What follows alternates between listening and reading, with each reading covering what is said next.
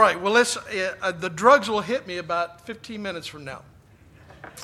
So if I collapse behind the pulpit, I'll continue to preach. You just need to listen as, listen, as if you're listening to Casper the, the ghost. Amen. Mm. Well, let's see. Let me figure out what I'm going to preach about today. Let's go to Exodus in chapter 3. We always enjoy coming and being with you down here in this church. And um, so much, Brother Bill, you know this, so much like our church back in Oregon. And um, so, as Pastor said, we're able to get away a little bit more. And this time we're down here for five weeks. And I don't know if that's good or bad. You get sort of tired of uh, being away from home.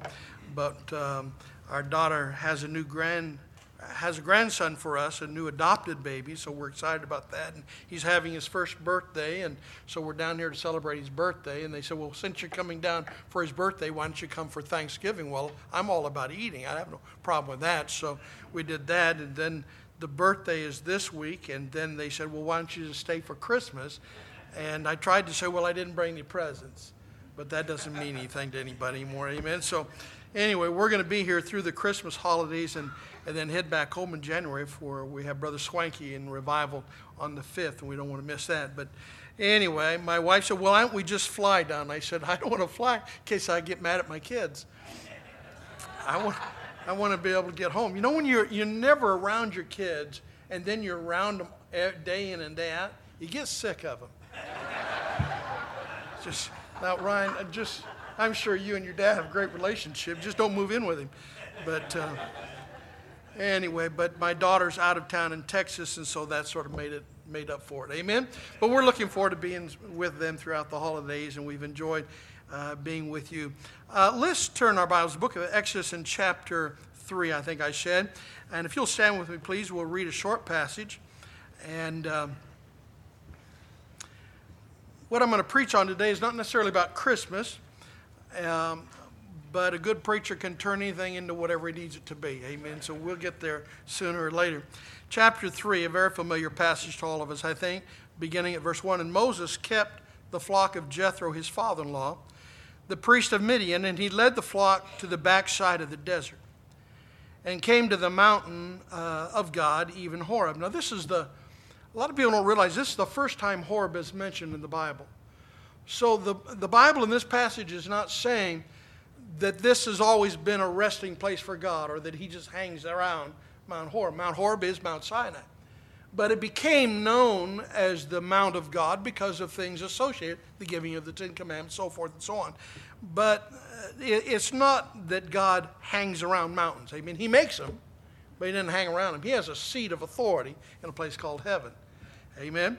And, um, and so uh, Moses goes to the backside of the desert. Now, just a little bit of knowledge here. The backside of the desert is the backside of something. Amen. If I were going to go to the desert, I'd go the front side. Do you understand what I'm saying? How many of you have ever been in a desert? I mean a real, I mean a real desert, not like what you have around here. Right? You think you live? Uh, the Bible says he went to the backside of it. When, in other words, he went a long ways away. He he was going there for a purpose, and we'll see that in just a little bit. Verse two. And the angel of the Lord appeared unto him in a flame of fire out of the midst of a bush. And he looked, and behold, the bush burned with fire, and the bush was not consumed. And Moses said, I will now turn aside and see this great sight, why the bush is not burned. And when, when the Lord saw that he turned aside to see, uh, God called unto him out of the midst of the bush and said, Moses, Moses. And he said, Here am I. And he said, Draw not nigh hither, but put off, or put off thy shoes from off thy feet. For the place wherein thou standest is holy ground. Moreover, he said, I am the God of thy father, the God of Abraham, the God of Isaac, and the God of Jacob. And Moses hid his face, for he was afraid to look upon God. Father, we're thankful today for this church. We're thankful for its testimony over the years, and Lord, certainly for uh, their pastor and his wife and the staff that are here.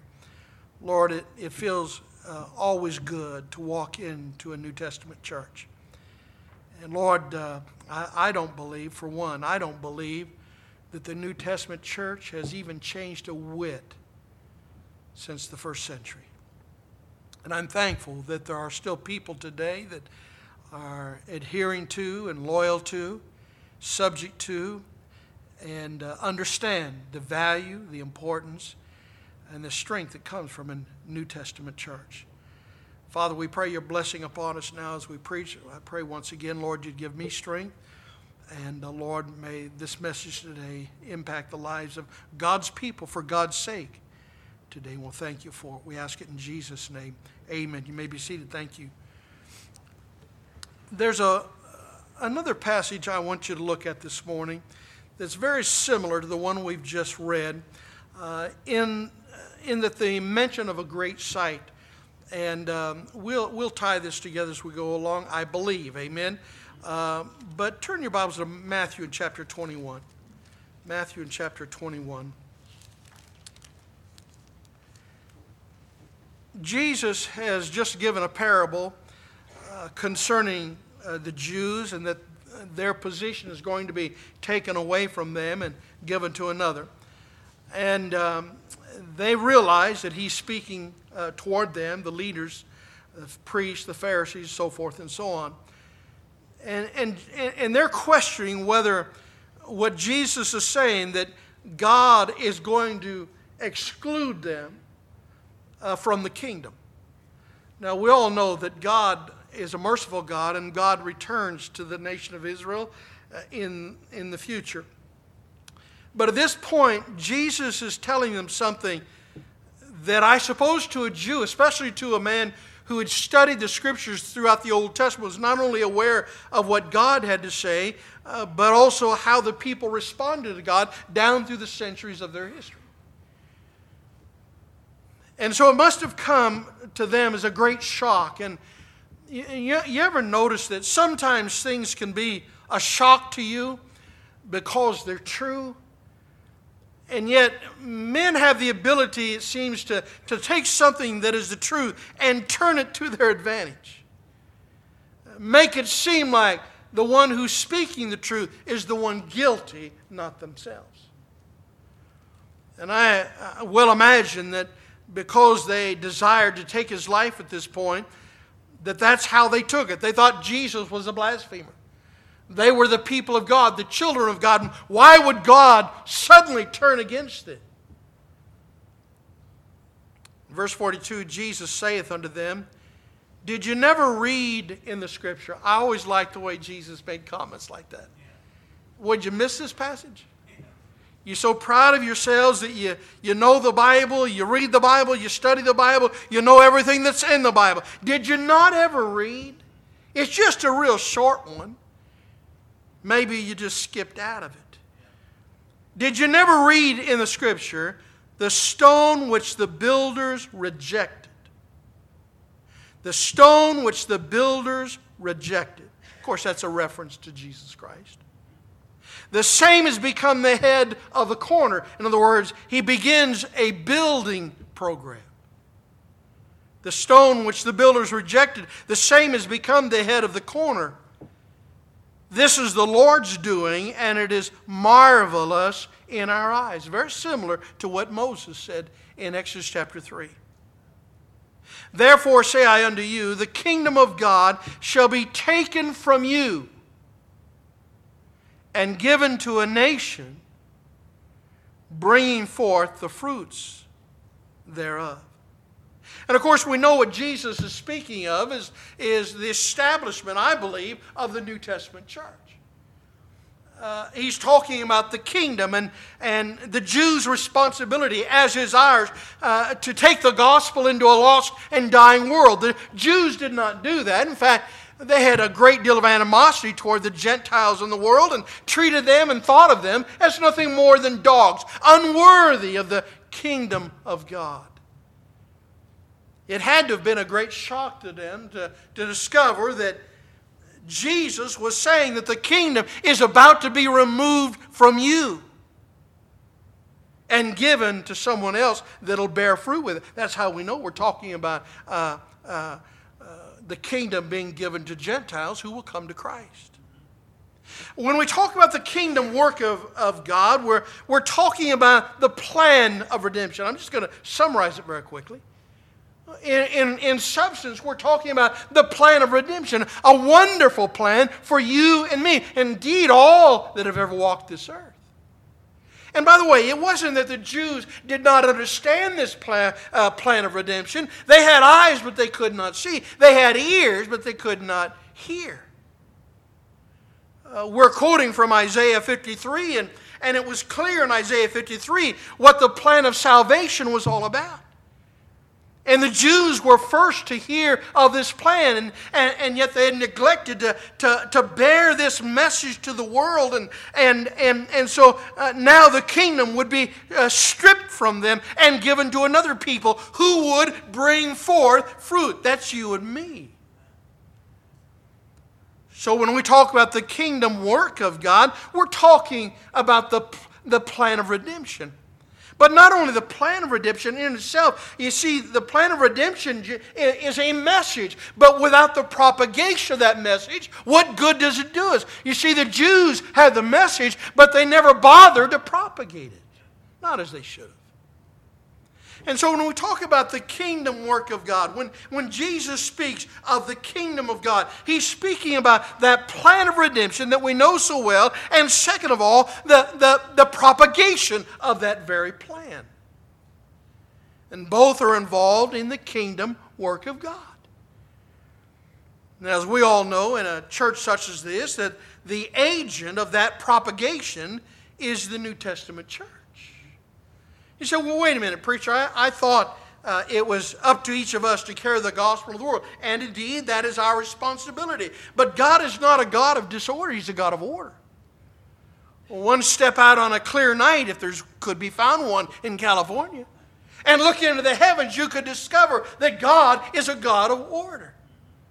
And so it's not just about the plan, it's about the organized propagation of that plan. And, and how could anyone uh, even read through the New Testament and not understand that, that part and parcel to the, the, the propagation of this plan is that New Testament church? In Matthew chapter 16, verse 18, when Jesus said, uh, I will build my church, and the gates of hell shall not prevail against it. He is implying in that verse that, uh, that, that he will establish an entity, an assembly of born again, scripturally baptized believers that will be faithful to carry the gospel into a lost and dying world. That's implied in Matthew 16 18.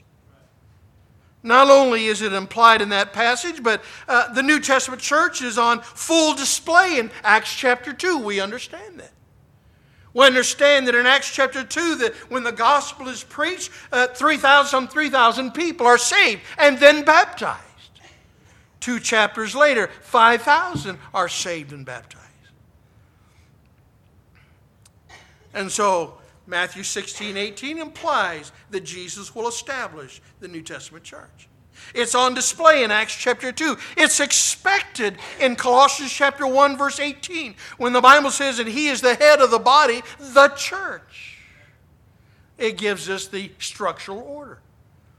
It is magnified, the church is magnified in Ephesians 1, verses 19 through 23. This statement is made in that passage, and he hath put all things under his feet, and gave him to be the head over all things to the church, which is his body. So the church is the body, and the body is the church. It's one and the same. Not only is it implied and on display and expected and magnified, it is also cherished in Ephesians chapter 5. In Ephesians chapter 5, we see the following. Uh, we see that Christ is seen as the head of the church once again for the third time in just this book alone. I think that God was trying to get across a point. It's not something that men would organize. It would not be the institution or the inventions of human heart. It would be something that God would put in place. I will build my church. And so he is the head of the church once again. And Christ is also described as the Savior of the body in verse 23 of chapter 5. It's a reference to individual members that, that, that comprise the local New Testament body of which Christ is the head. So when the Bible speaks that He is the Savior of the body, it's not speaking of some mystical entity that we're all a part of if in some way, shape, or form we have had a so called born again experience. It's not saying that at all. It's saying that the individual members of a local New Testament church, that is the body of Christ, Jesus is the head of that body. Furthermore, we are told that Christ loved the church and gave himself for it. In verse 29, we are told that, uh, that Jesus loves, uh, not only loves, but he nurses and cherishes the church. So in the Bible, uh, when Jesus spoke and said, What you're about to see, this, this kingdom transfer, if you will, this movement from the Jew to the Gentile world, world to a nation that will produce the fruit, when, when Jesus said that, that's why he said, It's marvelous in our eyes. We see a statement like that, and you know, very rarely are there things marvelous in our eyes. I think one of the greatest dangers in the world in which we live, there's such a cynical world you ever feel like you're a cynic? I sort of improve with that every day. I mean, if you watch the news at all, if, you, if you're involved at all in politics, that is, watch it, not do it. Uh, how can you help but become a little cynical? And in the world like that, we tend to read a passage like we did in Matthew and chapter 21. And when Jesus says it, it's marvelous in our eyes. We just sort of go, oh hum, but it really is marvelous that for centuries God had a relationship with a people called the Jew. And suddenly, when we come to the time of a new covenant, the, the, the founder of the New Testament church says, We're going to take the kingdom from you and give it to another. That's marvelous. Because it implies that, that God has turned his face to us. What is the Christmas? I told you I'd get there. What is the Christmas story? If it's not that God turned his eyes to you and me, I guess I'm not all Give instructions to a preacher, they'll never get right. Tasting, one, two, three. Mary had a little lamb. There you go. Give me that Billy Graham sound. That sort of, can you give me a little South Carolina accent? Can't do it. And so things like this ought to be marvelous in our eyes. That God has seen fit to turn from others and turn to you and me. And yet, in the age in which we live, we're a little cynical. It's like, well, it's no big deal. You know, God just decided to do it, and it's just the way it is. It's bigger than that. It really is. And as Moses said, it was a great sight.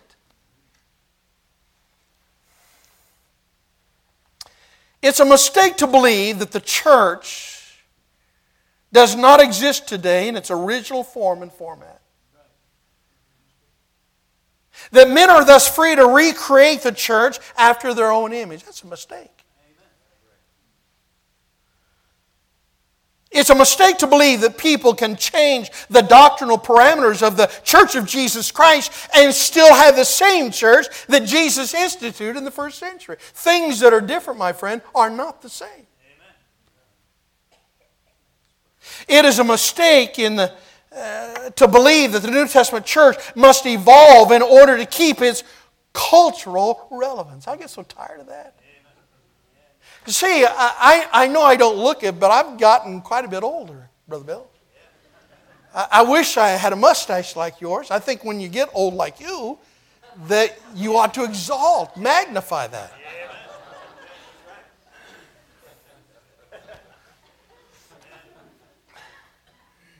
One of the, one, one of the, one of the things that uh, happens when you get older, and I've said this, probably have said it here before, and it just, i am just learning this as an older guy. I'm, I'm 70. I'll be 71 here a couple more months. I know I don't look it. I've had an easy life.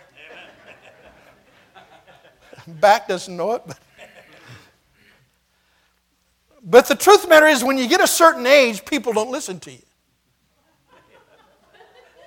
How many have discovered that? Some of you about to, I'll tell you that right now.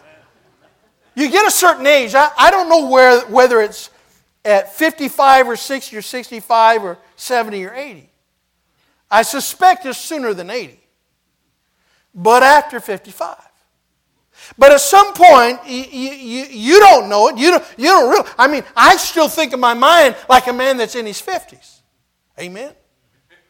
Uh, uh, but but it's when, you, when you're in a conversation with others and there's, there's a group of people and you make a comment, they, they look at you go, oh yeah, and move on.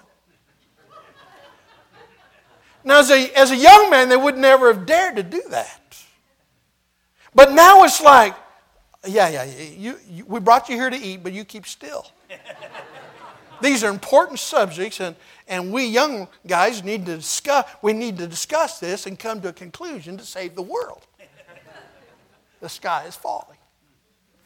And, and so I'm, I'm discovering that as you get older, and I, I don't think this is bad. I'm not resentful.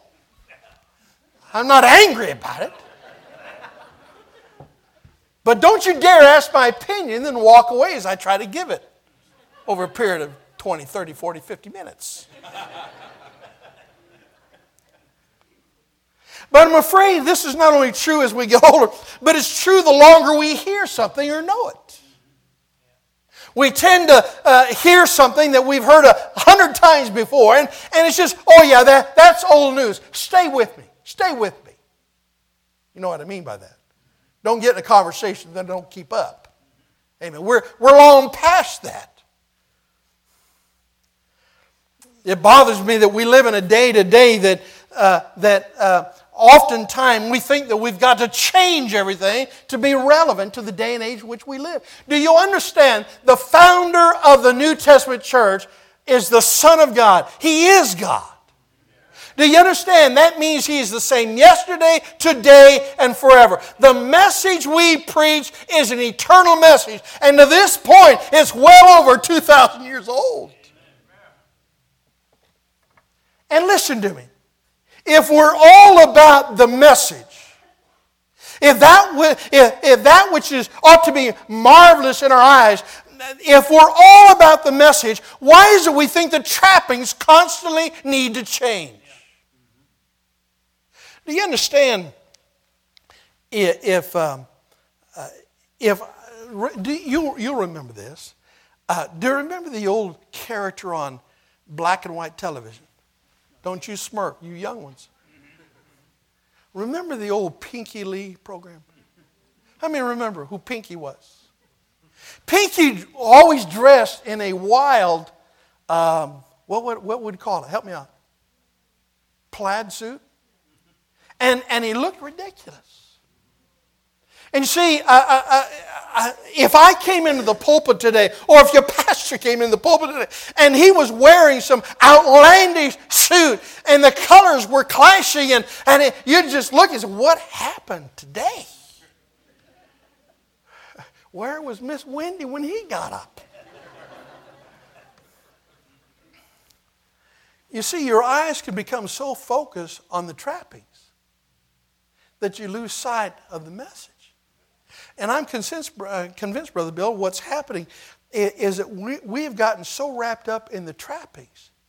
Now, I don't mean the traditional things that we do in a New Testament church, like sing praises to the Lord in prayer and, and take an offering. But I'm talking about all the things that are going on to, to create an atmosphere that's more carnivalish than it is New Testament church. But if you dare say something to someone, even if they ask your opinion of it, they're going to take that with a grain of salt because you come from a different generation. You just don't understand. Well, I understand. I grew up as a boy in all sorts of churches. My mother would go from church to church trying to find somebody who would preach the gospel. And my grandmother was a great old Pentecostal lady, and I've seen a lot of wild things. I mean, it's make you nervous make you tell your mama, not ever going back to that church again. Too many snake handlers in that crowd. But we have this mindset that we've got to somehow make ourselves relevant. Listen, it's about the message, not the trappings. It's about the message, not the trappings. We don't have to draw people to the truth. They should desire the truth. And listen, I, I said this to somebody, I think I was talking to my son the other day. We are talking about, listen, when Jesus um, uh, ministered on this earth, if someone rejected the truth, he just went on. I said, we're, listen, I, we're, we're not about trying to win everybody in the world of Christ. We're simply uh, uh, pilgrims passing through this world telling others, why don't you join us? We're on our way to a city not built with hands. That's all we're doing. I mean, Jesus never sat down and moaned and bemoaned his failure that, that, that on one day uh, uh, 5,000 would turn their back on him and walk away. He just kept going on. And those who would listen to his message, whether it would be the poor or the immoral or whoever it was, if they'd hear the message, he took them by the hand and said, Come with me.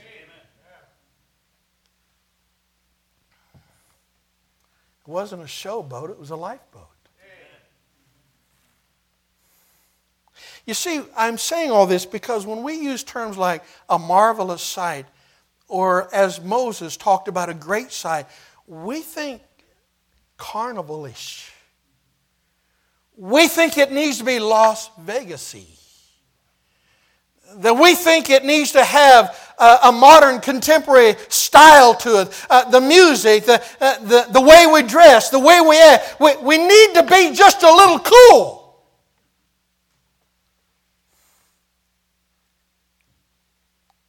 And that bothers me as an old guy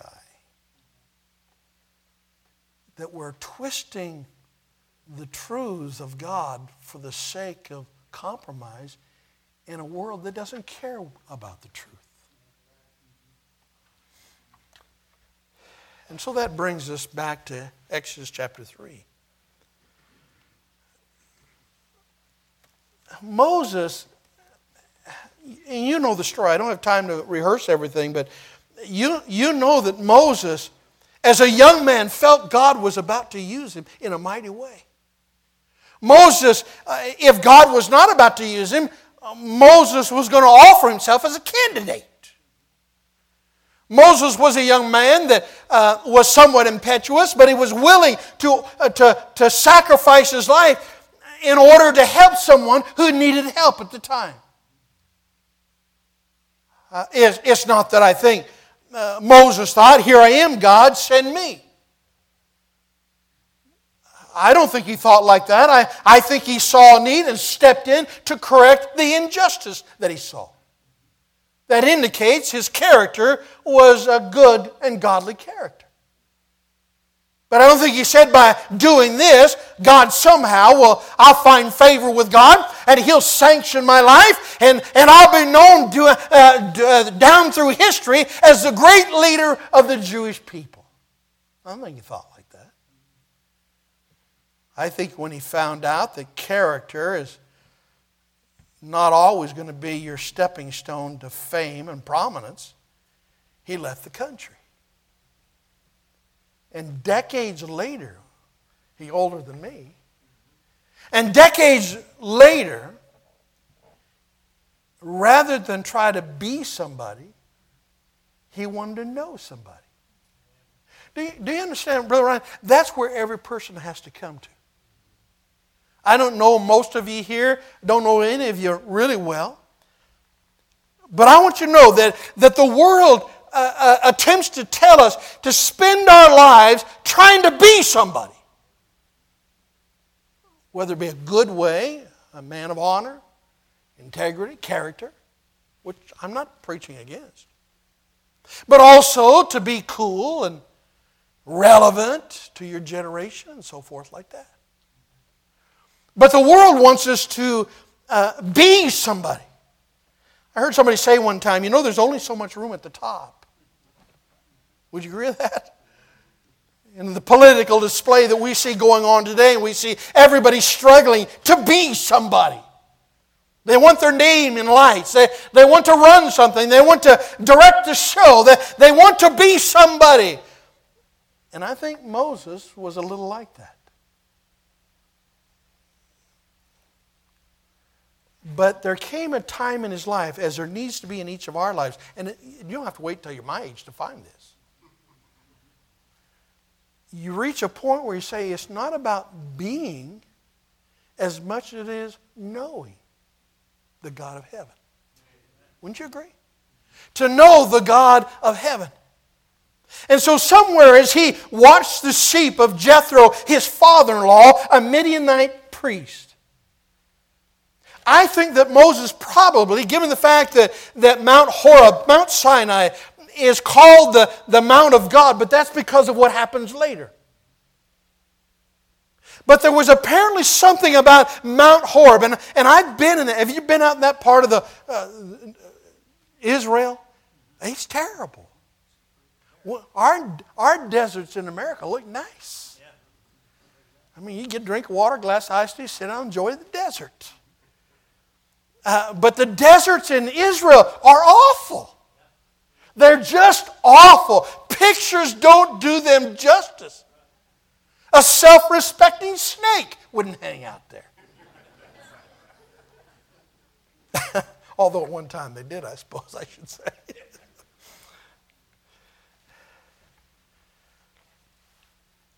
And somewhere along the line, Moses comes to himself and says, You know, I've spent these 40 years in the desert. I'm a sheep herder. I, am I'm, I'm, not, I'm not thinking of, of my people. I, am not a hero. I'm not a savior. I, will never be what I thought I might be when I was young. But you know, I still would like to know the God of heaven, the God of Abraham, Isaac, and Jacob, my, my God.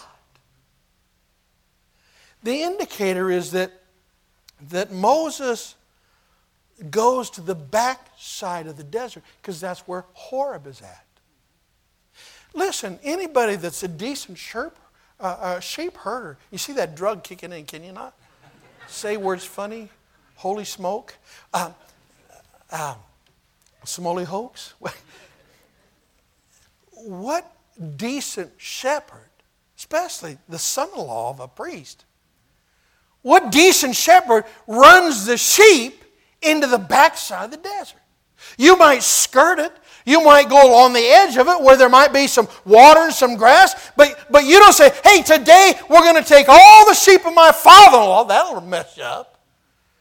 Take all the sheep of my father in law, and we're going to go all the way into the desert to the back side of the desert. Not the front, not the middle, but the far into the desert. And, and I'm going to get to Horeb, and I want to meet God. Now, that would imply something else. Now, Brother Bill, apparently the Midianites had some superstitions about Mount Horeb. There's nothing in the Bible that says a thing about this up to this point. And I think, Brother Ryan, that the Midianites, maybe because of cloud formation, or because it was such a, a, a, a lonely, uh, wretched area that perhaps people would go out there and, and uh, uh, maybe do some sort of penance in their religion.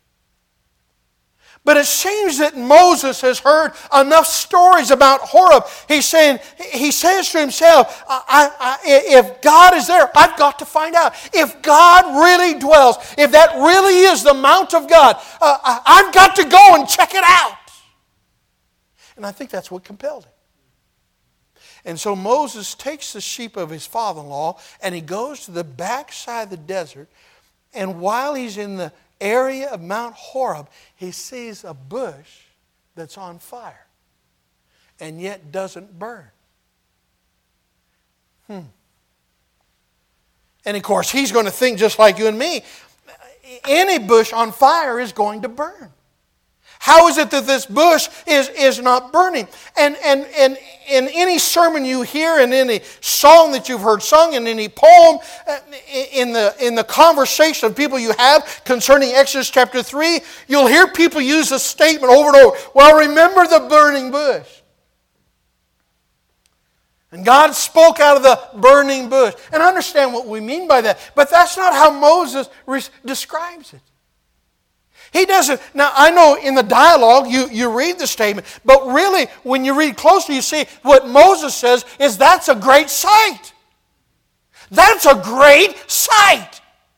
I've never seen a sight like that before. I've never seen a bush burn but not be consumed.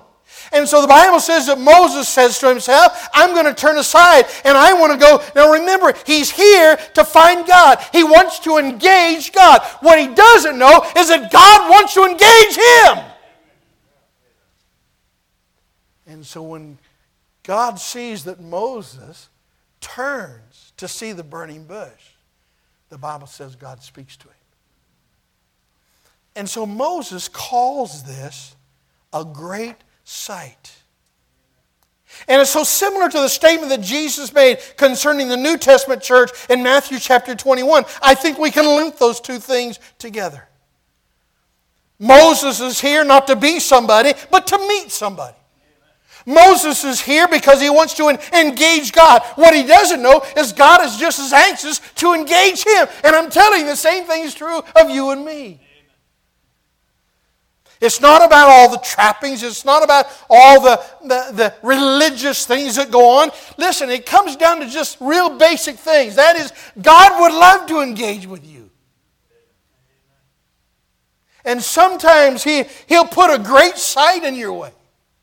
Sometimes He'll draw you off from the crowd. Sometimes He'll draw you away. But the message is clear it's God desires to engage with you every bit as much as what you would desire to engage with him. So, why did Moses use the, the great sight? Let me give you four things and I'll let you go here today. Four things that I believe that we see in the passage that indicate why Moses described it as a great sight. And, and in this metaphor, if we use it as a metaphor, it, it becomes it becomes relevant in every century of God's people. What is it? Well, number one, Moses saw the burning bush not just as a bush that wasn't consumed. Moses saw it as a great sight because God, first of all, was doing something. Could I say this to you that, that as you read the New Testament, it, it shouldn't take you very long to discover that yes, God does use the New Testament church. I mean, all you have to do is go to Acts chapter 2 and Acts chapter 4 and 5, and you discover very quickly that God's intention was to use the New Testament church. I enjoyed last uh, Sunday night uh, the pie fellowship. That was good stuff, huh? Uh, if I was in my church, I'd have had two or three pieces, but I was in yours, so. Pastor didn't give me a second opportunity, so I went ahead and just took one. But I appreciated the testimonies. Do you know what? Um, if I were in my church last Sunday night, and we're, we're Baptists, we'd have, we have fellowships just like you do, always revolve around food. If I were back in Medford, Oregon, uh, at the Harvest Baptist Temple on last Sunday night, and they were having a fellowship time where people were going to give testimonies, it sounds just like you folk. Now, we, faces get changed to protect the innocent. But, but I'm saying, was, Meryl and I both commented later uh, uh, how much we enjoyed the testimonies that people, and you ever notice when you're in church, people give testimonies a certain way? You know, they don't say, well, I'm thankful for my job. Oh, they may be. Uh, my, uh, I'm thankful for the car I'm driving. They may be. But in church, we do churchy stuff. You understand where I'm going? And, and, and we think that that is appropriate, and it is. It is appropriate that when we're in church at a testimony time, we ought to, uh, we ought to say something about the church we love and about our pastor and his family. And it just blessed me to be in a church where things are still done simply. That, that somebody did not have to prove himself to be a most excellent pastor or a most excellent preacher for you to love on them. Amen. And you know, yet we're living in a world today that unless you are somebody and you've arrived, oftentimes you're just another one. And, and it's a blessing to people that say uh, things about their husbands and their wives and their family, uh, but also including their church and what this church means to them. Listen, it's a great thing to discover that God still works in a New Testament church. Don't ever lose sight of that. Don't ever get over the wonder of it. Don't, don't allow yourself to come to a point where it's just church. And, and if I don't like this, and I'll go down the street and find me another one. You can't find churches like this. I, I, I'm convinced that. Listen, I've traveled around the country over the years, Brother Bill, and I'm telling you, even some fundamental independent Baptist churches are not like this. You're fortunate. And, and you don't expect and demand that those who stand in this pulpit be perfect. There's only two or three of us that could ever measure up. you ever, I mean, you ever analyze yourself? You ever look at your pastor? Why do I love that man?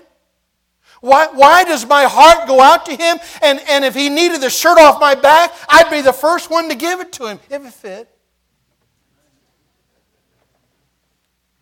It's because God does a work. And God has done a work in this place. In fact, I will say this about your pastor, and, and uh, because if he takes me out to lunch, I want to go to a good place. Is that every place your pastor has ever been has been like that. Has been like that.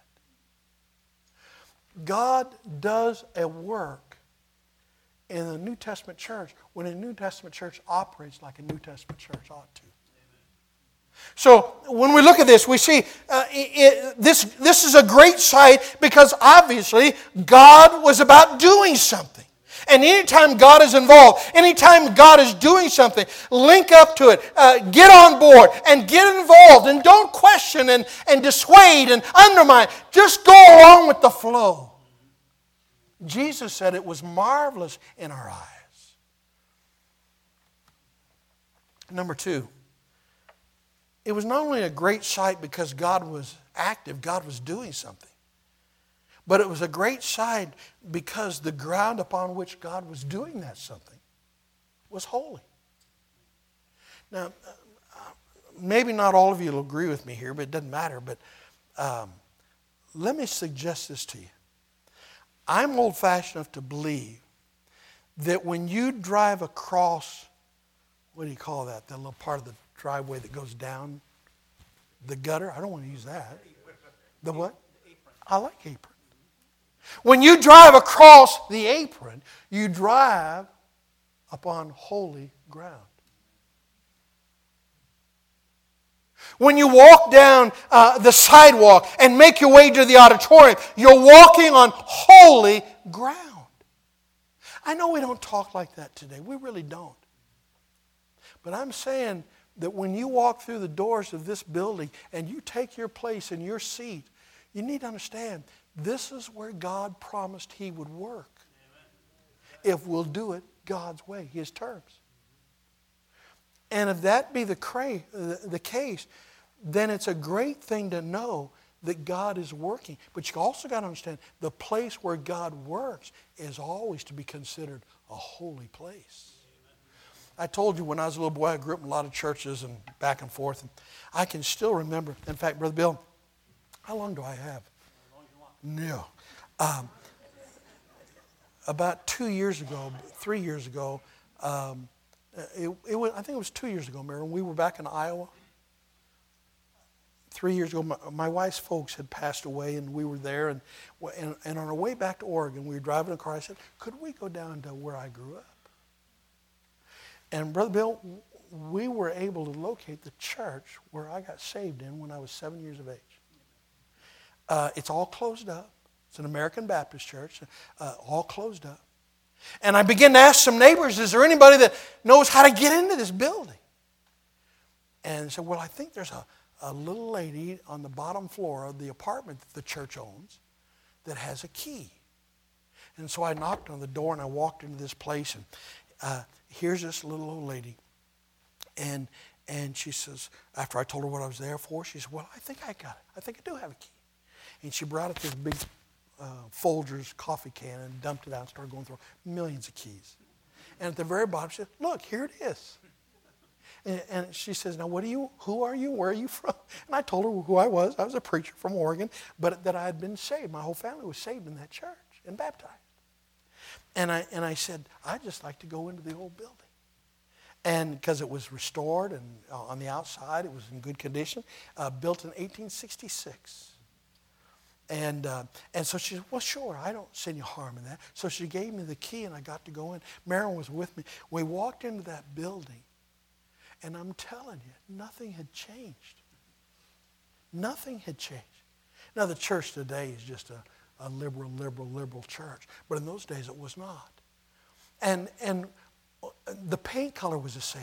The carpet on the floor was the same. The old mosaic rug. The pews were the same. The communion trays were the same. Every, even, listen, I looked at choir pages, and the choir pages were dated when I was a little boy. And the pastor I was saved under, he donated the, the, the biggest choir book, and his name was on it. And it was just a thrill to me. It had never changed, uh, what, 60 some years. And we walked over to a place in a little Sunday school area, and I told my wife, right here is where I accepted Christ. Right here. It's still here.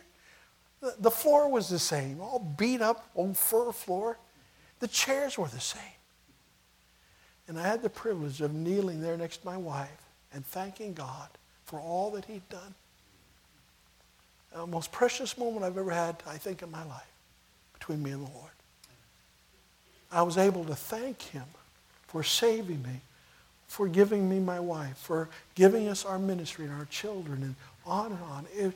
and kneel at the same place that when I was a little boy, age of seven, in that old building, it was built in 1866, was able to thank God for that. You see, you say, well, why would you do that? It's just a building. No, no, listen to me. It was holy ground. It's where God met with me and did something. Do you get it? It was a great sight. It doesn't matter what had become of the church since and, and, and that the doors were uh, uh, blocked off now and they were not having services. The idea was it was the place that I got saved. I encourage all of you sometime in your life to go back to where you were saved and just thank God for what He did. If it's still available to you, still able to do it. You see, it was holy ground. Do you ever find yourself, I don't know if discouraged is the word for it, you ever find yourself uh, discouraged that you see no, very little holiness today? You, you get tired of the things that you, you see in a supermarket, the things that you hear by those around you, and the attitudes of, of people that, that are old or young. It seems like the attitudes that used to only be prevalent among young people are prevalent among middle aged people today. Belligerency, arrogant. Do you ever find yourself wishing I lived in a different generation? That you were born too late? Or that you were born in the right generation, but you, you, you wish you could go back to those good old days? Listen, uh, we could use a good dose of holiness again. It was a great sight because the ground where God was doing a work was holy ground. Thirdly, it was a great sight because God's purity was on display. That's what the fire represents. It's one thing to have holy ground, but it's another thing to have someone stand in a pulpit and, and uh, proclaim the gospel of Jesus Christ with great power. You see, when you come to the New Testament church, you, you leave a place that is not your refuge. The New Testament church is your refuge. It's a place you go to to escape what's out there. But when you come into this place, you see the purity of God on display. You say, well, what do you mean by that? I, I mean that, Brother Bill, when I go to my church, I get to watch people who love Jesus and love one another. By this shall all men know that you are my disciples. You understand what I'm saying? I get to come in and, and I see people that haven't seen each other all week and they kid each other and they put their arm around them is how you been? Where are you going to find that anywhere else in the world? And where the man of God can stand up as your pastor and proclaim the Word of God, preach the Word of God, and you soak it in. You don't get mad. You say, I'll never come back to that church. Well, good riddance. Go down and join the Mormons. Split one that needs to be split. And so, listen, the New Testament church, and this is broader, it, it goes beyond even that, but it is a great sight because God is doing something there. It is, and don't, don't ever minimize what God is doing. God works in small ways as well as He works in big ways. It's, it's, it's, it's a great sight because the holiness of God is active. Number three, it's a great sight because the purity of God is on display like nowhere else I know of. Finally, it was a great sight that day because God had something to say. Now, we didn't read it. You can read it. But immediately after Moses removes the shoes off his feet because of holy ground, Brother Ryan, God begins to a dialogue. and Moses was so afraid he wouldn't even look up. The one he wanted to know, he found out. The one he wanted to know and wanted to engage with, what he discovered is God has plenty of things to engage you with. You don't have to say a thing. It'll take all your life to know God. It was a great sight because he came to a place, listen to me, where God had something to say.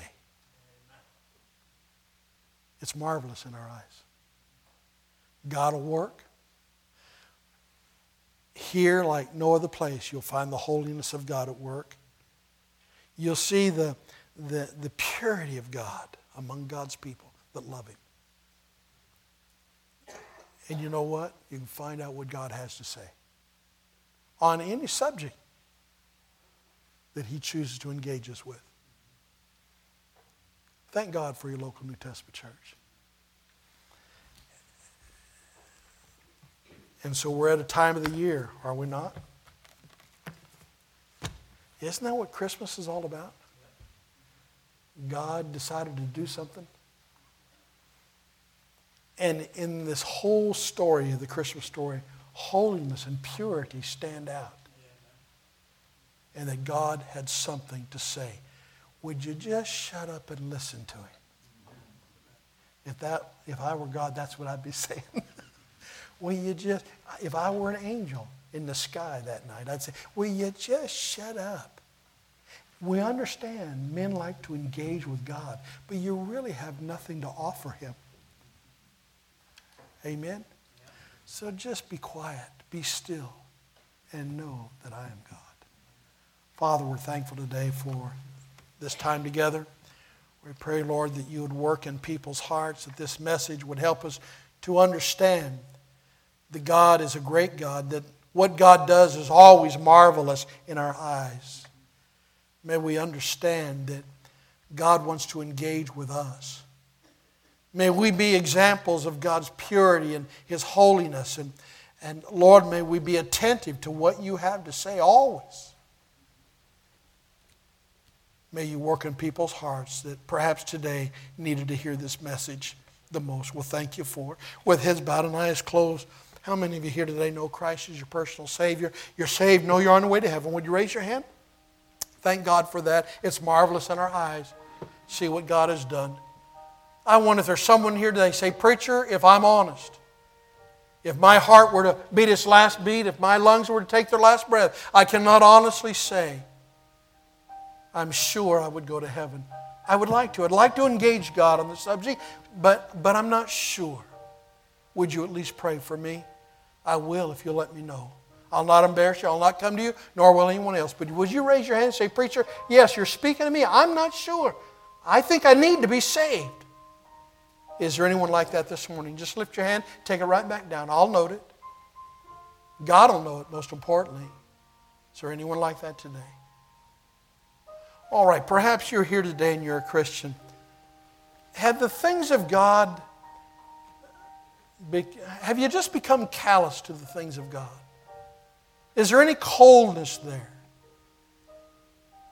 Is it every message follows another message and it all seems to be the same to you?